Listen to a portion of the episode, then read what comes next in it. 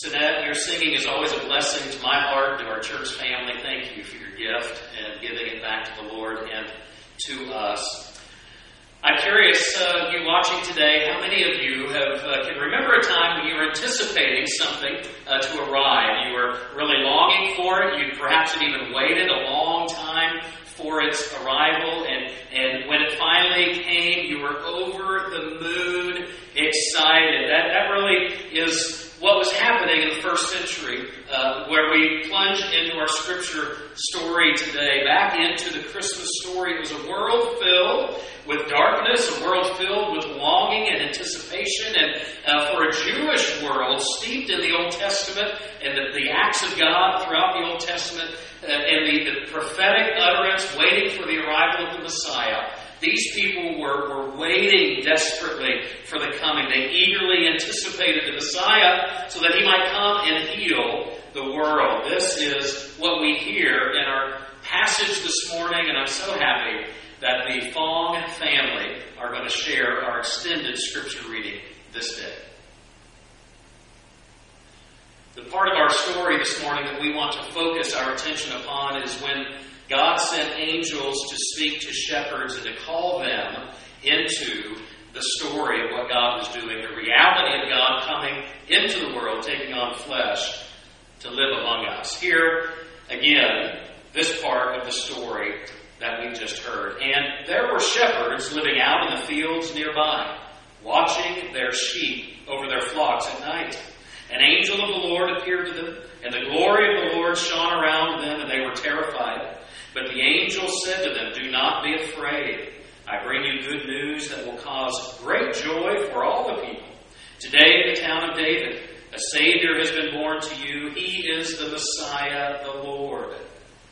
This will be a sign to you. You will find a baby wrapped in cloths and lying in a manger.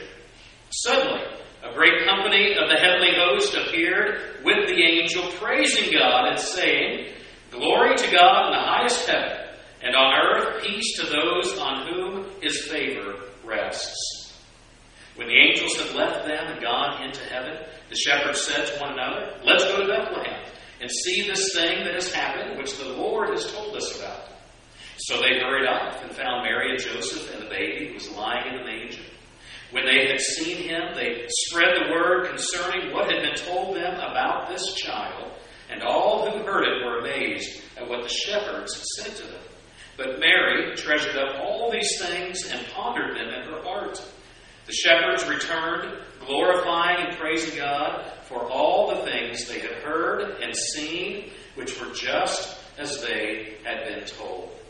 Here we have just outside of the town of Bethlehem. If you were uh, uh, with us last week, you know that we focused on the verses just before uh, verse 8 of Luke chapter 2, where Mary and Joseph find their way from Nazareth southward, about 70 miles toward Bethlehem was the normal route. It took them several days. It was an arduous journey, especially for Mary, as one who uh, was uh, extremely pregnant, late in her pregnancy. Um, and uh, the, we, we find them in Bethlehem, and outside of the town of Bethlehem, were shepherds. And these particular shepherds, it's very possible that they were watching over flocks that were designed for and destined for the sacrifices at the temple in Jerusalem. Bethlehem lies just outside of Jerusalem, and, and the Mishnah, which is a collection of oral teachings in Judaism, describes that the sheep between Jerusalem, out of the wilderness areas, between Jerusalem and Bethlehem,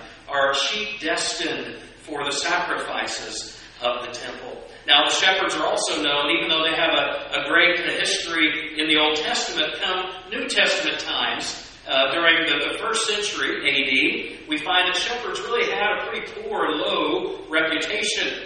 And so it's quite remarkable that these angels would show up at the doorstep of these shepherds in the middle of the night. Shepherds were uh, viewed as uh, untrustworthy and unreliable. They were viewed as thieves. In fact, uh, they had what we used to call, when I was younger, uh, they would often practice, or at least their reputation was, a five finger discount. You know what a five finger discount is? You, you see it, it's not yours, you take it anyway. What is thine becomes mine. That, that is what the shepherds had a reputation for. They, because of their work, they were considered among um, religious people as being those who were not ideal worshippers because they, they tended, because of their work, to find themselves ceremonially unclean, where they weren't fit to show up for worship.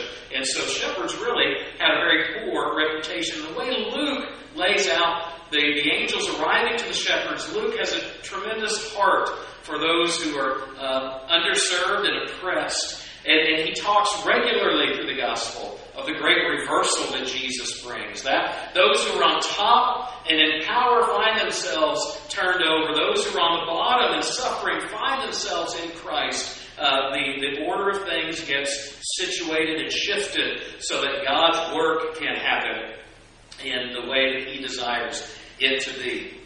As we progress through this passage, we, we see today that Jesus is the light in the darkness. Did you notice that the shepherds, it says, were keeping watch over their flocks by night? And now, there was no artificial light, of course, 2,000 years ago, and so at night was nighttime. With the exception of a full moon, there would be very little light for them other than maybe a campfire for them to uh, keep uh, life happening around them. And suddenly, it seems, out of nowhere, there's this suddenness of God and, and His glory arriving and surrounding the shepherds, and an angel appears, a messenger of God, where the Bible says that the glory of God shone around uh, the angel and the shepherds. Other passages in the scripture remind us uh, about the, the light and the symbolism of light coming into the darkness. Because uh, even where people walked in darkness, they have now seen a great light. Darkness, we know, if you don't have light uh, and you're walking in the darkness, it's so easy to stumble and to lose your way. That is why light in the midst of darkness is such a powerful image, even today even today, but especially for them in that day. Polish explorer Arkady Fiedler wrote about his many adventures in, in the middle of the 20th century. After a time in the jungle, he wrote about the dark and boding fear, foreboding fear of getting lost in the jungle. And he says, quote, of all the possible deaths, man can die in the jungle. The most dreaded is that which results from being lost. You see, lost in a jungle with no pathway out. Every turn around you looks just like the previous turn, and it is so easy to lose your way. To get lost in the darkness without light is a terrible dread. And the Bible describes this as being the human condition apart from God, apart from what God has done in Jesus Christ. It is, it is a lostness in our world, where, where we try to understand how to rightly live in relationship with other people. We try to understand what is right about marriage. We try to understand how to live with integrity and, and morality. And God is the one who comes with his light in hand and he shows us the way. The, the psalmist says, God, may your word be a light unto my path and uh, uh, that which takes me forward on my journey to lead me out of lostness and let me go with you. You see the light of God's glory in this passage. It surrounds the shepherds. And uh, if you ever been near a campfire or near even a, a bonfire, a large fire, you know, uh, a roaring fire, the closer you get, what happens? The hotter it becomes. And uh, the intense the more intense the flame is. It's like uh, I almost get a sense that as shepherds are there out of nowhere, this the intensity of God's presence, the, the intensity of the brightness of His glory uh, falls down on them, and, and it strikes fear in them. This angel's appearance strikes fear in them.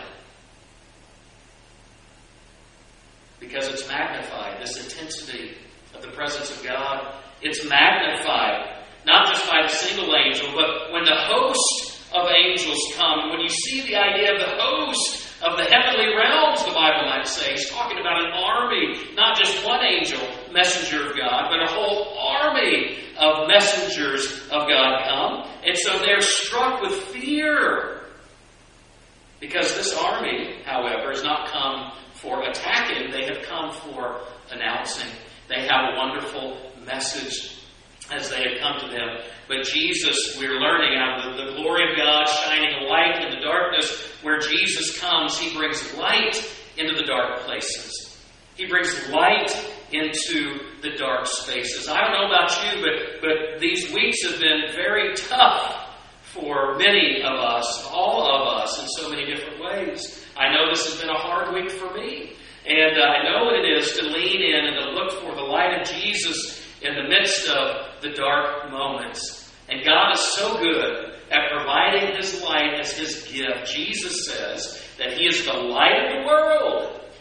And so we need not walk in darkness when we follow Jesus forward in our lives.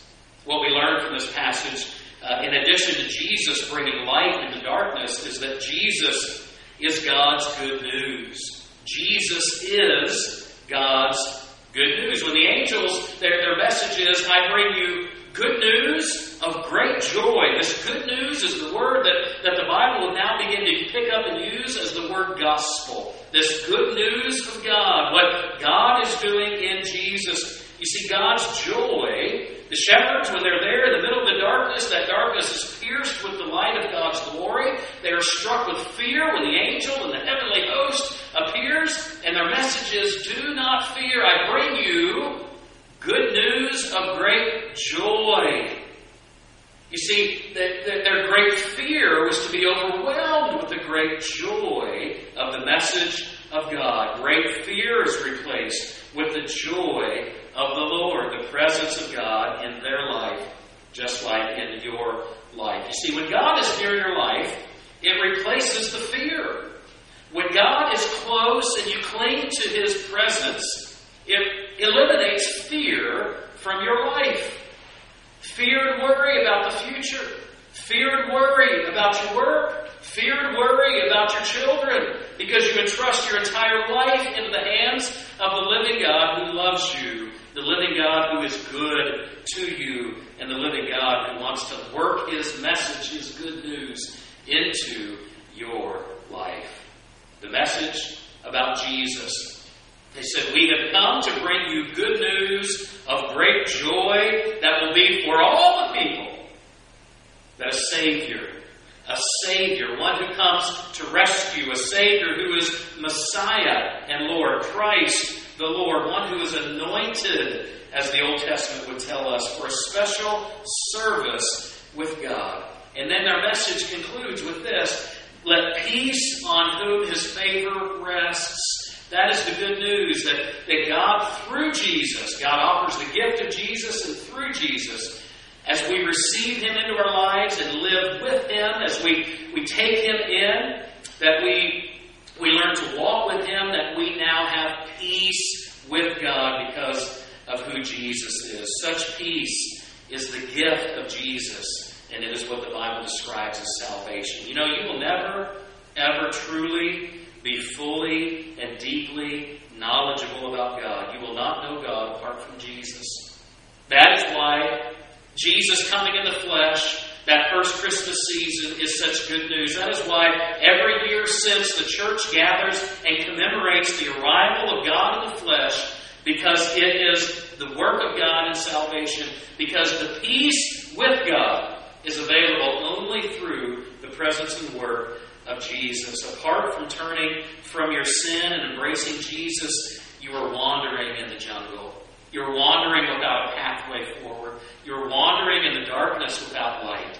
Jesus has come so that the light of God's glory might shine around you, so that God might call you into Jesus and into His love and into His life and into the forgiveness that He offers to you. You see, God's gift God's gift to you is not just an occasional sense of calm in the midst of trouble. God's gift, He did not send Jesus into the world so that you and I would just kind of go along our merry way with very little thought about God. But when trouble strikes, then all of a sudden we're crying out for prayer. That that's not the gift of God uh, for your life. God's gift, God's gift is to see you and to let you see Him in his coming and in his dying for you and his being raised from the dead and offering you a raised and new life. This is why As a church, we have described our new mission statement that we desire to call Marin and beyond to live in the fullness of life that Jesus himself offers. That is the message of the, the angels to the shepherds. That is the message and the commission God has given us as a church, and one that we are attempting in this coming year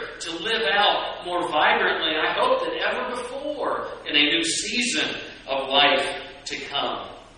That is the fullness of life. You see, God's gift, this fullness, is gift wrapped and delivered special for these shepherds, special for these low life, people who are considered low lives in their day, people who are not welcomed at the parties, people who were not the, the pretty people, people who were not the, the popular ones. It was to them that the message first comes, that Jesus has come for them. And then we, we see here finally that Jesus is the one who transforms your life. This gift of God in the flesh is wrapped in, in these swaddling clothes, is the way one version describes it. And when the shepherds go, there's an eagerness about leaving their field and going to check out this message and to confirm it. And it describes them coming and finding, just like it had been told to them, this baby wrapped in cloths and lying in a manger. What more perfect place for shepherds than a feeding trough of animals for them to find the confirmation of what the angels had told to them. You see, salvation comes to the shepherds as they come to uh, experience Jesus. That is in our life essentials of our new uh, church vision to come. We are, we are calling people into a new season of, of growth spiritually. You see, God had first found the shepherds and then they come uh, out of His love and out of His call over them, and He comes and blesses them with Himself. And that is what God desires for us and what we're structuring now as a church to step into this life essential that we call simply grow. Is that we want everybody to experience the salvation of God in Christ and then to, to learn and experience together the beauty and wonder of growing in Him growing roots deeper in Him. And then what do the shepherds do after they come and find just what had been told to them, this baby, this arrival of God in the flesh? Then they go out and they spread the word, and seemingly anybody who would listen, anybody who came across their path. They were so delighted to connect them to the message that they had heard, to connect them to the Jesus they had found, to connect them with the reality that God had found them and out of His love, invited and called them. And now they go out just like in our church. We're, we're looking to more deeply and, and, and intentionally, out of our life essential number two, is to connect with those who today have not yet heard or have not yet accepted the good news of God and what He has done in Jesus. And so we are wanting to connect with others, just like the shepherds go through spreading the word about what had happened to them, what had been told to them, and what they had seen to be true and experienced in their own life. And then at the end of this passage, what we see out of the shepherd's response is that they are glorifying and praising God. They're glorifying and praising God. This is worship. They found in their encounter with God, their expression was one of worship.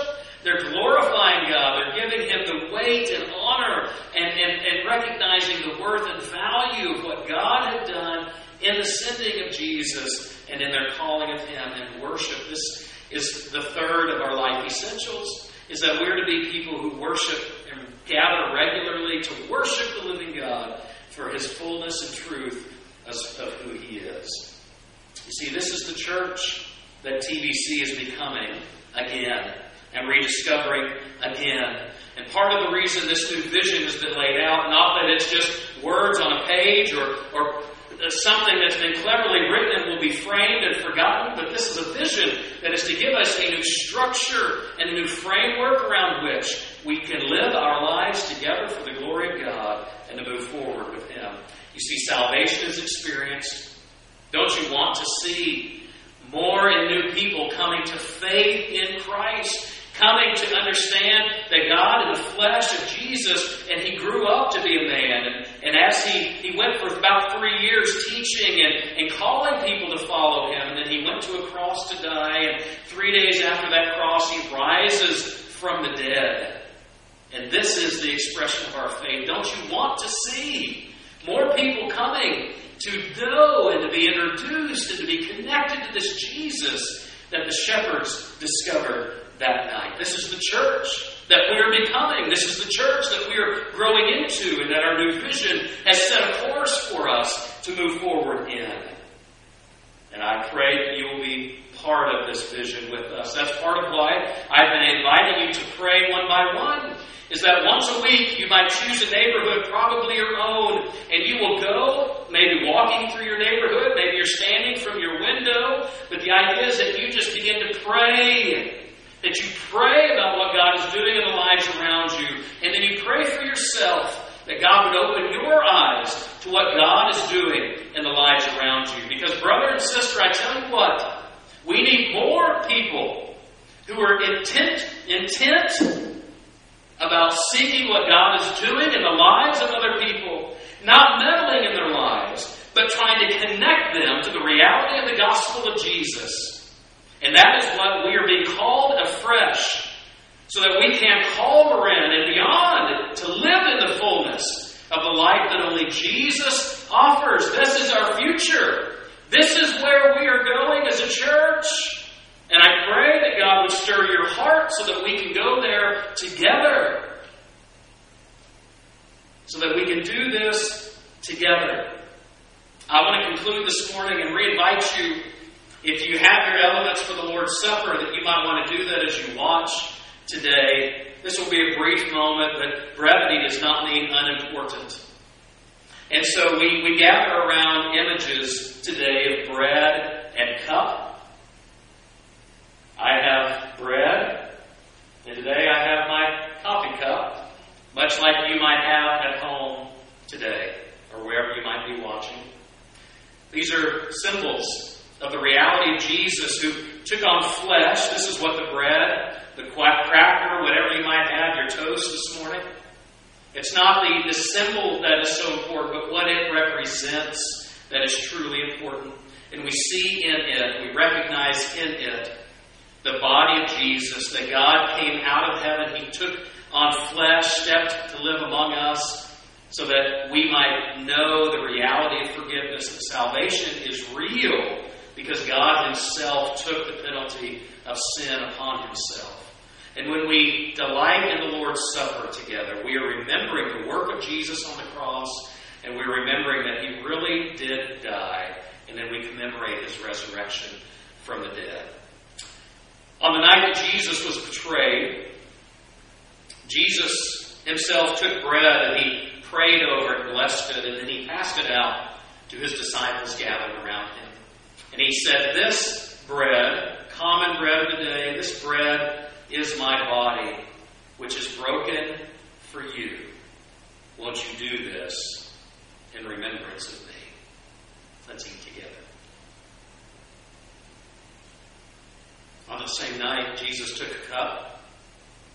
It sure looked different than the cup I'm holding, I'm sure. It was filled with wine. It was blessed. And it was passed around that meal table. And it was described as being representing the blood of Jesus that would be shed on the cross, that for us has been shed on the cross. And this blood that provides forgiveness of sin and provides to you new life. And it's the blood that Jesus shed so that a church might be united, so that a church might be unified in our forward progress, so that a church might know what it is to work through the wounds of life together. When things become bruised, that we are, we are not broken. Jesus' body was broken, but we need not be because Jesus is alive and well and lives in his church and lives among his people. So if you're partaking at home, won't you drink as a reminder of Jesus' shed blood for you? Sister brother, God is always good, even through the challenging seasons of life. Isn't that true? I'd like to, even in your heart right now, to let the amen well up in you. The amen in the scripture is simply an agreement, an amen, amen, amen. God is good. Even when I can't see it in the moment, God is good. Even when COVID realities uh, continue to, to make my life smaller, God is good. Even when uh, financial realities may seem God is good. Even in the midst of relational difficulty, God is good. He's given us Jesus. He gave Jesus to the shepherds, and He offers Himself to you. And we remember that this Christmas season. Father, we thank you for this gift. We pray that you would be delighted in our worship this day, and that you would unite our hearts together as we focus ourselves toward Christmas. We pray in the name of Jesus together. Música